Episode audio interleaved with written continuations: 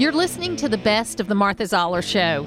You can hear the show live Monday through Friday from 9 to 11 on AM 550 and FM 102.9 WDUN and streaming at accesswdun.com. You can find all things Martha Zoller at marthazoller.com.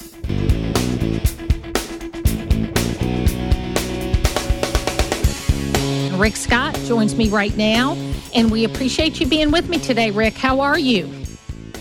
It's always great to be with you. Didn't you win some big time award just recently? I did. I got the Talkers Magazine Woman of the Year in Radio. I did. Thank Isn't you. that something? It is. I mean, Congratulations. even at my age, it was great. It's nice to see your work recognized, and I appreciate it. And you know, know. one of the questions they asked me, Rick, was. Um, uh, do you think we still need a Woman of the Year award? And I said, absolutely, because what you're seeing all over the place is people trying to usurp the accomplishments of women and make them less valuable. And top, on top of that, didn't we didn't we bust our butt to get women's sports? And now we want to let men play in women's sports. I mean, this is not the stupidest idea ever. Yes. women. I mean, you put. I mean, it's so unfair to these women that have busted their butt to be great at something, and then, then a guy that has you know bigger muscles, right? Just because you know the guys are generally bigger, um, they they they win a swimming meet or they win a track meet. How unfair! If if this was happening when my daughters were growing up, I would have been. I, I would have been furious. So I'm going. I'm going to continue to do everything I can to stop that. But let's look. Let's recognize people for who they are. I mean, You know- women are different than men. They are, and viva la difference, right? we like Yeah. I like it. I like We're, it that way. we're all a little bit different. That's life. So before we talk about the debt, ce- before we talk about the debt ceiling, um, the NAACP has done this ridiculous thing where they're saying people shouldn't, black people shouldn't go to Florida. You know, you were the governor of Florida for eight years. You've now represented Florida as a senator. How ridiculous is that? But wouldn't you think the NAACP wants to bring people together? I guess maybe maybe they weren't getting enough news because this is just fear mongering. It makes no sense. Um, it's Florida, like Georgia, we don't we don't tolerate hate, dis- discrimination of any kind, and so this is wrong. And so I I can't imagine anybody's not going to come to Florida because the NAACP tells them not to. Um, but it's wrong there to bring people together. I just wish we had more organizations that said, "Hey, let's all get together. Let's fi- let's figure out how we bring people together. Let's start judging people by their character, how hard they want to work, not their skin color." I mean, obviously, if you've been to Florida lately, okay, and not lately, as, as, as long as I've been traveling to Florida, what you see in Florida is great diversity and people getting along, probably that preceded most of the diversity talk in the rest of the country in Florida. We're a great melting pot. I mean, think about this. We got people from all over the world to come to our state. I mean, we're the capital of Latin America, as an example. Um, and so, because people can go have success here. I mean, that's the, that's that's what we want for our country. We want people to say, you know what, whoever you are, we want you to be successful, and we want to give you an opportunity. Now, you're the one who has to go bust your butt. We're not giving them to you. You've got to go figure this out on your own. You got to go take risk. I mean, I love business. I always loved. I love trying to build businesses because I got to go try something I believed in. I got to surround myself with people that had joint beliefs, and we were, we were able to go build a whole bunch of different businesses that way. That's and it, I didn't care what somebody's skin color was. What's your tell me your background? Have you, have you had success? How hard are you going to work? Are you going to show up every day? I mean, some basic things. Well, and you weren't born with a silver spoon in your mouth either. I mean, you were a guy that had to work for everything you had. So we're we're we're putting some ads together for my next race, uh, which is next year. And so we're going back. You know, I lived in public housing, and we're trying to figure out um, if it if that housing is still there. I know uh, we got on Google Earth, and I think I found a couple of my houses where uh, after I got out of public housing, uh, we lived. But I mean, look, I, I live the dream. I mean, I, I married somebody at 19 years old. We have two wonderful daughters, six, seven grandkids, six grandsons and a granddaughter. We live the dream of this country. And so I want that. I want that same opportunity for everybody. Because guess what? If everybody has that shot at the dream, it's a hell of a country. So if just been a few people have that shot, it's a bad country. you've been married since you were nineteen. Yeah. Oh man, Yeah. good for you! Congratulations. Think what she's put up with. I feel sorry for my poor wife because, like, when I told her I wanted to run for governor, she said, "That's great. I don't want. I'm scared of public speaking." And I said, "Oh, and you'll never know. I'll never ask you to give a public speech." I didn't. Other people did. so she was, and you know, and and Martha, primaries are just brutal. They're they're just character assassinations, and so hard because you want to focus on the issues. And so it's these these races are so hard on families. They are. Believe me, I know. it's like I went through one myself. I know.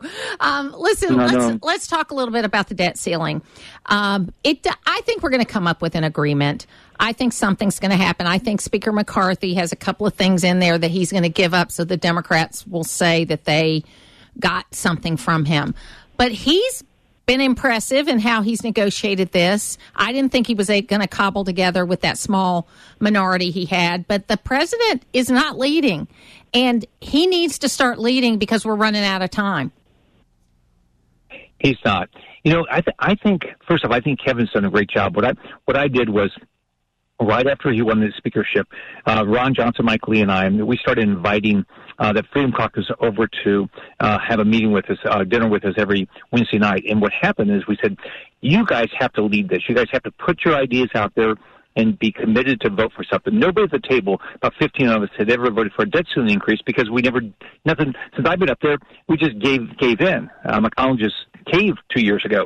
Uh, we got nothing out of it. And we, think about it, we got to do what you do. We say, hey, this is my income. Is what my expenses are going to be. Your federal government should be doing the same thing.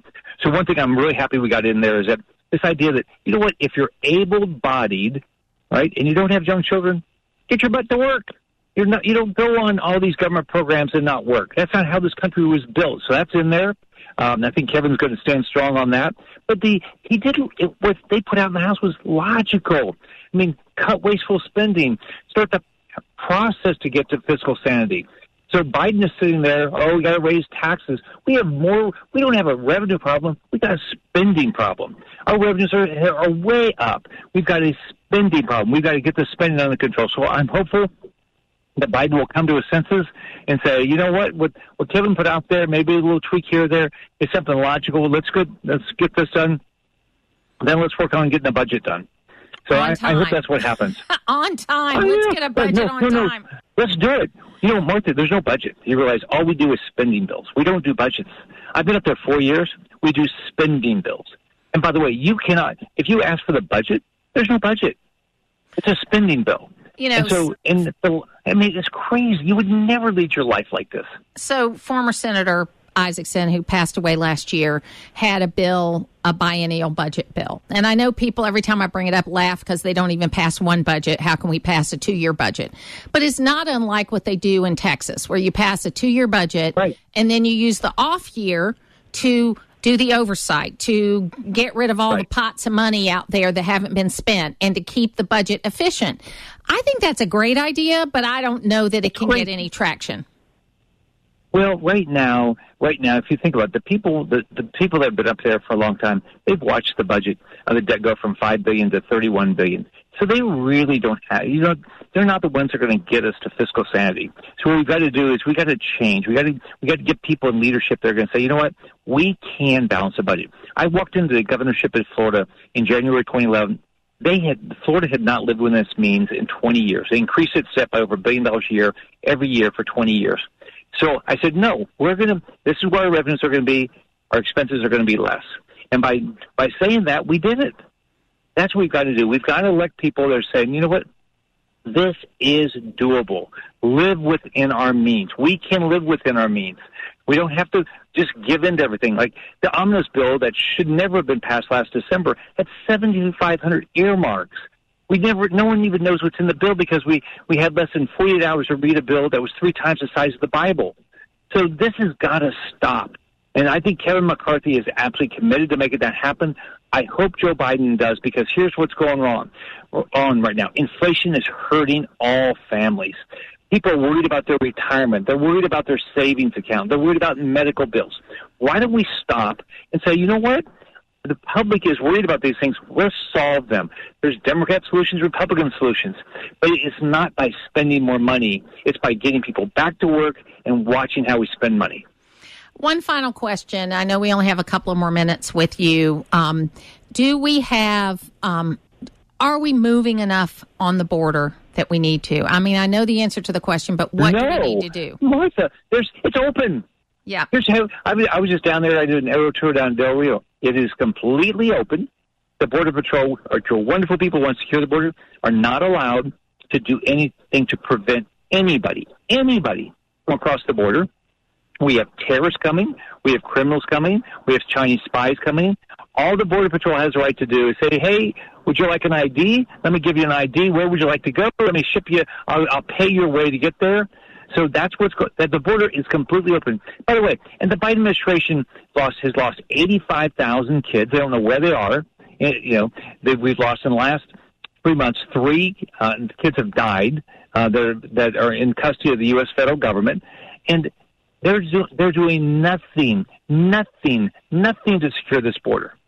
Well, we need to secure it. We need to crush the Mexican uh, drug cartels. We need to stop 21st century slavery, which it's child labor, human trafficking, oh, sex trafficking. Seventy thousand people died of fentanyl. Doesn't why doesn't Biden care? Seventy thousand people.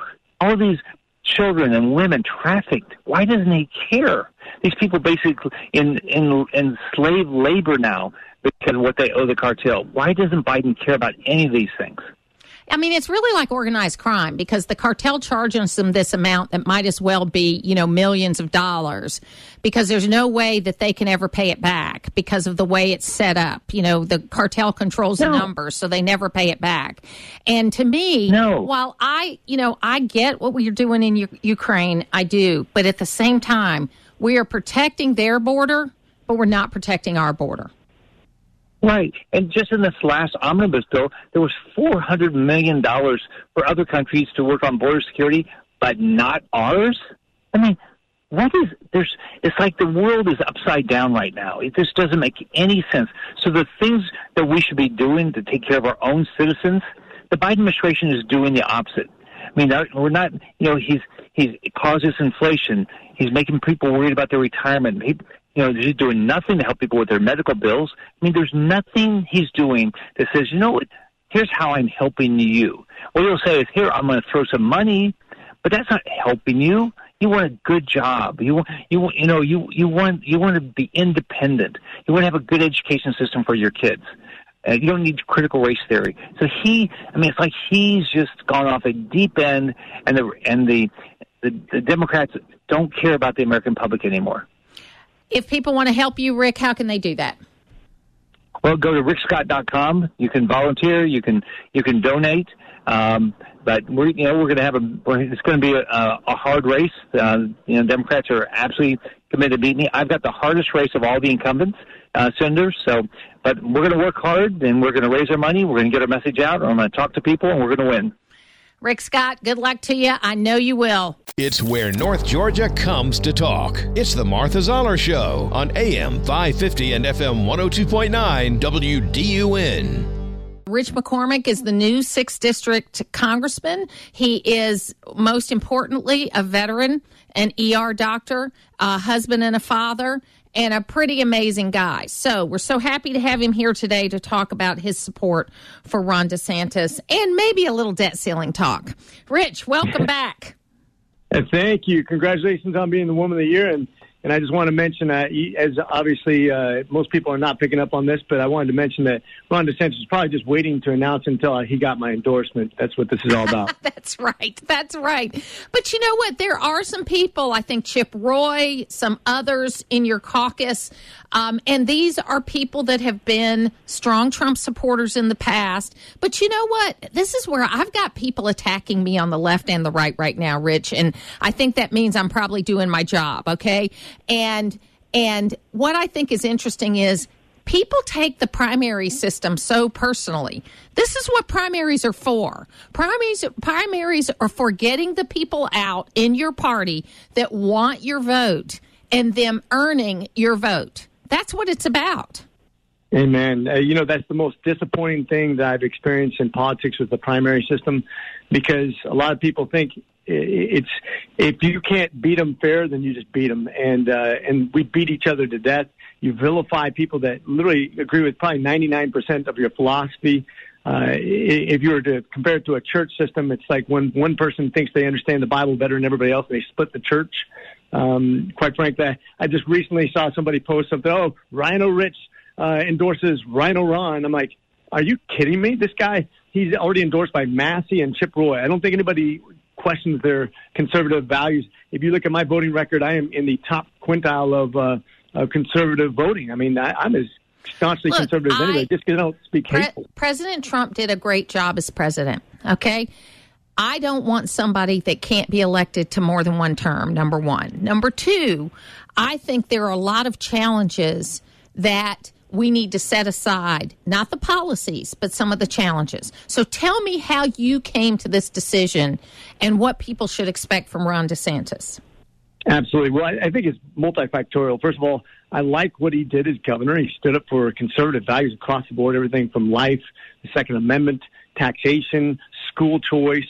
Uh, he grew the economy. He kept it open. He gave businesses the choice of to control their own destiny uh, during a pandemic. Uh, he he also became more popular uh, over the course of four years. He went from winning in a squeaker by less percentages than than Kemp, Kemp won his first election to winning by almost twenty percent. That's huge growth. Meanwhile, attracting uh, millions of people to his state, expanding the budget by billions and tens of billions of dollars. Uh, I mean, his his governorship speaks for itself. Uh, I, I think the fact is that that we have a real consequence from whoever leads the top of the ticket down the ticket. In other words, how we're going to control the Senate, we're going to grow the party in the House control, we're going to even possibly lose control of the House based on who's at the top of the ticket. I just want to win. Basic basic things. Uh, I want to stick to our conservative uh, values, and I want to win. Well, and I think that we've got a lot of opportunities out there. We have a very good slate of candidates, okay? And I think that we've got a, you know, and a lot of young candidates, which I'm excited about. I think that there's a lot of opportunity out there. And, you know, what I'm most disappointed about you know, there's a lot of things that I think President Trump could have done better, and I know we're not going to hash that out now, but he has spent more money attacking Ron DeSantis than he did supporting his candidates in 2022. And that bothers me. that, that's something we noticed too. I think over 15 million dollars attacking somebody who hasn't even uh, announced it, and I understand why. I mean, this is politics, and that's going to be his main competition, quite frankly. Uh, Ron DeSantis is his closest competitor, despite not having spent any money of substance so far and not announcing.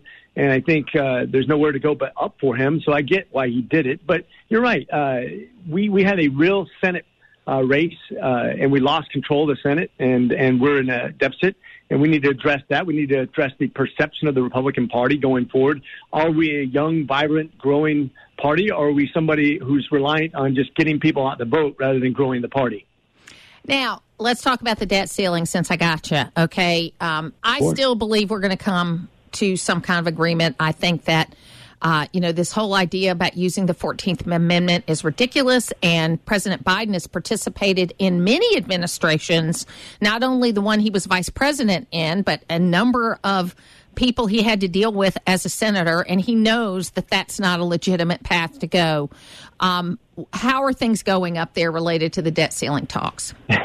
well, first of all, it seems their hypocrisy knows no bounds. You're absolutely correct. They've talked about coming to the table and making negotiations uh, multiple times. Uh, the same people who are saying now they need a clean, clean debt ceiling uh, are huge hypocrites. Uh, the fact of the matter is, if we don't address this, it's not going to matter in, in a few years, anyways, because when we can't pay our debt, uh, interest, uh, when our kids are saddled with unpayable debt and unpayable interest, uh, it's going to ruin our economy anyway. So whether we default now or default later, uh, they're not addressing the problem, which is a spending problem. They, they think they're going to tax their way out of this. This is a dishonest argument. If you took every billionaire's money, 100% of their money, you wouldn't dig your way out of their spending problem. Uh, the fact of the matter is, we haven't been honest with ourselves as Republicans because even when we had the best economy this world's ever seen, we still had a trillion dollar deficit because of the spending problem we have. We have not addressed it uh, for the first time ever uh, in the last 20 years, anyways. We did something serious. We, with only a five vote majority, we were able to pass uh, something of substance, something that was truly conservative uh, that they couldn't do when they had a 20, 28 vote majority. People who've been here for 20 years, and most people don't realize 70% of the Republican uh, Party has been replaced in the last six years. So we are a young, fresh, vibrant uh, talented group of people that just passed something that people who've been here for 20 years said, Rich, this is why I joined Congress is for what we're doing today. I've never been able to see this kind of conservative budget passed until now. Thank God you're here. So, um, obviously, it is a negotiation. And my theory has always been they're going to eventually come to an agreement um, that that Speaker McCarthy is probably going to have to give the president a thing or two out of this package so that he can say he negotiated something. Is that what you're hearing among your caucus? And is that something you guys will be willing to vote on again? I just spoke to the uh, the whip about this uh, two days ago. I was I was had my concerns that we, as a matter of fact, when we were first negotiating this, I said this isn't good enough, and and people like Chip Roy. I mean, nobody's going to uh, doubt his his credentials. That hey, Rich, this is the most conservative thing we've ever had. And I'm like, but is this a starting point or is this where we're ending? Because I'm I'm worried that we're going to we're we're debating with ourselves, and then once we get to them, we're going to have some watered down version that's not going to mean anything. And, let me let me phrase it for me. I, I can only speak for myself. And in my fact, I always tell my children, you're only responsible for yourself. And we as a party did what we're supposed to do. Now we have a do nothing Senate. Literally has not submitted anything because they have no solution. They have no way out of this. Uh, they have no way to uh, address a deficit or a budget that has any reality. The, con- uh, the president hasn't given anything that's serious of substance that's going to address a real problem of spending and deficit. Uh, so only our plan is the only one that actually makes sense.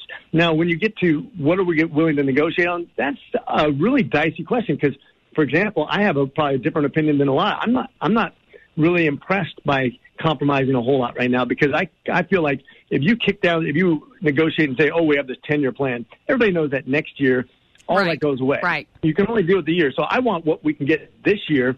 I want a work program where you have to actually uh, you're not paid to stay home. So we don't have welfare encouraging people to not work, to, to basically subsist off the government for the rest of their lives.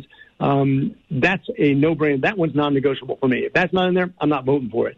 If we don't have some serious uh, get backs from this, um, this particular Congress, in other words, grab back those 87,000 IRS agents without an accounting degree who can tell our accountants that we're wrong.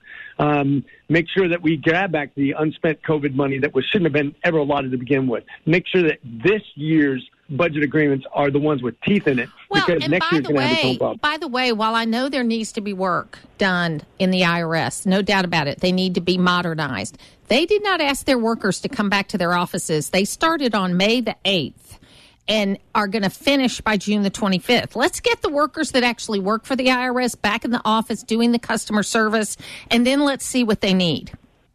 Especially after they've been weaponized against us, just like That's the right. ATF, Amen. just like the FTC, just like the FBI. Uh, I am sick to death. This is where anybody who, who's ever, ever witnessed a communist nation evolve, when the government can be weaponized against its people, you have lost everything the United States was founded on. Absolutely. Rich McCormick, if people need to get in touch with you, how can they do that? You can go to uh, McCormick.gov dot house dot gov. house Sorry, dot gov. McCormick.house.gov. That's our website. Uh, of course, our our office is open for business. We're located in Co- Cumming and also up here in D.C. Uh, we're easy to get a hold of. We have the best constituent services in the nation, and we're just going to continue to crush it in that regard too. Representative Rich McCormick, thanks for being with me today. Always a pleasure. Thanks so much. Putting the talk in news talk. It's the Martha Zoller Show on AM 550 and FM 102.9 WDUN.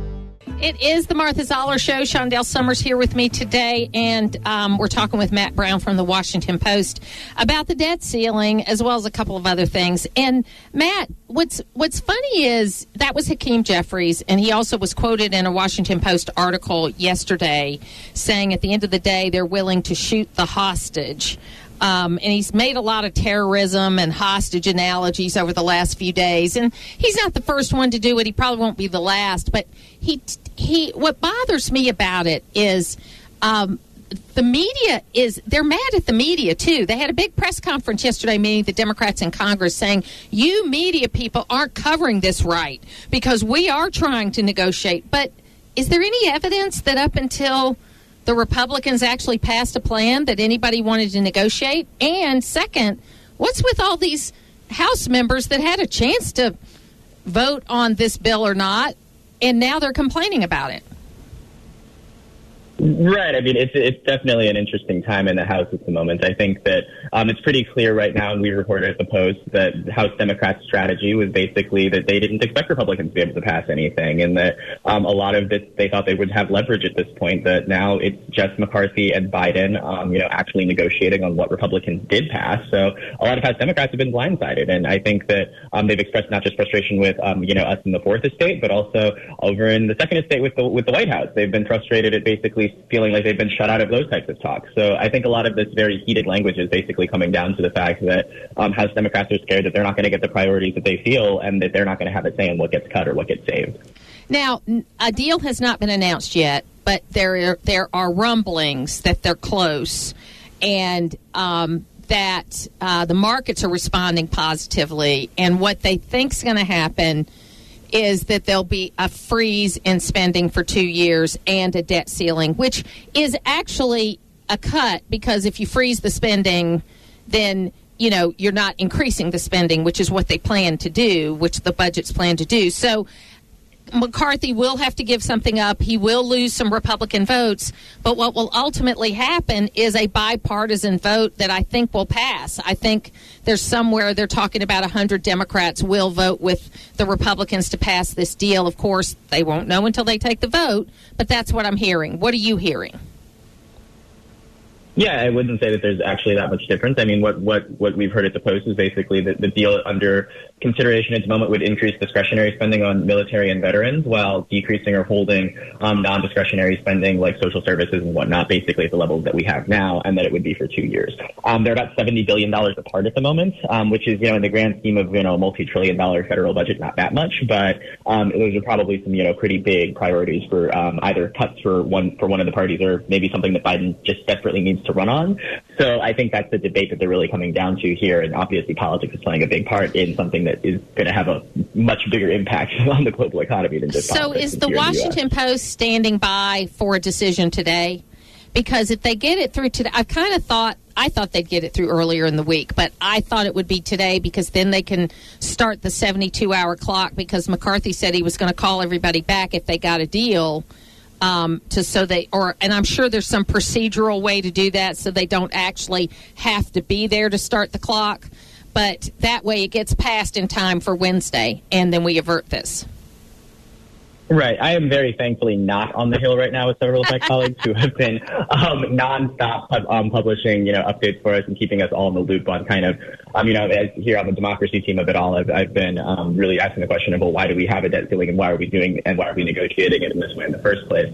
But um, yeah, no, uh, uh, the folks who are understanding um, really just the real time of this have basically said, you know, even if negotiators do reach an agreement soon, you know, they'll need time to put it into action still. Um, there, which is, I think, really just getting into the fact that we're down to the wire, and really now it's just down to, you know, can they clinch it and can they, um, you know, actually implement it once it once it's once it's um, agreed to. They will. I mean, you know what? This is one thing they're good at is putting things together at the last minute when we're about to go over. I mean, we've done that what forty four times in the last. It's like it's crazy.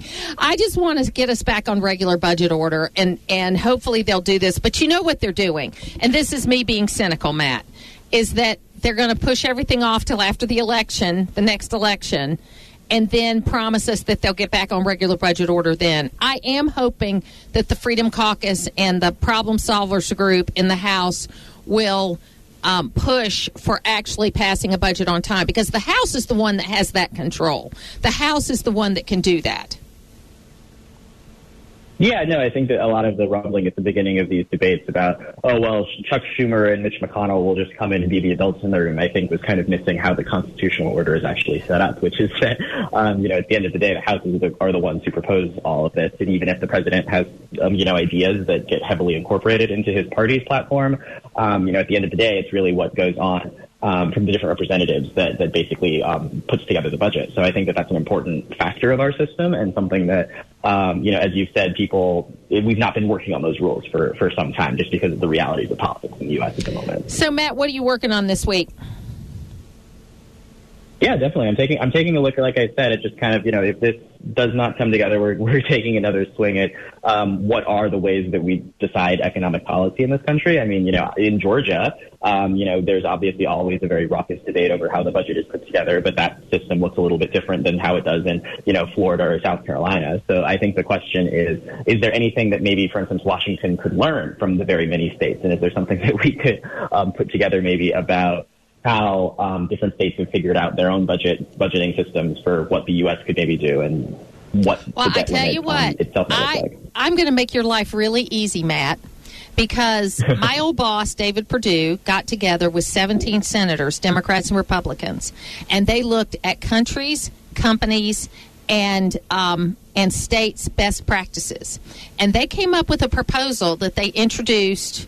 I believe it was 2016. It was right before the election. It was uh, because Harry Reid was still the leader. They couldn't get any traction because Harry Reid pulled out all the Democrat members right before they introduced it. But in the working committee, there were 17, and it was Democrat and Republican. And I think I've got a copy of it. I'll send it to you because it is and, and you can probably find it in the, the congressional record because he introduced it. it it's uh, and it took at, it came up with four principles that came from best practices of countries, companies, and states, and he worked on it for the first two years that he was in the Senate, and but he couldn't get any traction on it because it was too reasonable. So, no, definitely. I'm, I'm very interested in that. I what happened to it, his reason when he decided to run against Kemp? I, mean, I, don't know. I don't know. But I actually sent it to Senator Ossoff when he first came into office because I said, I know that you're obviously you ran against him as different parties, all of that. I said, but this is very well thought out and well researched, and we need to get back on regular budget order. So he's not going to do anything with it either, but I'm going to send it to you, and maybe you can make something out of it. Definitely. Definitely. Absolutely. All right. Thanks for being with us today, Matt. I appreciate it. Of course. You guys have a wonderful one. To hear the full versions of last week's Martha Zoller shows, go to the podcast page at accesswdun.com and you can follow me on social media at Martha Zoller.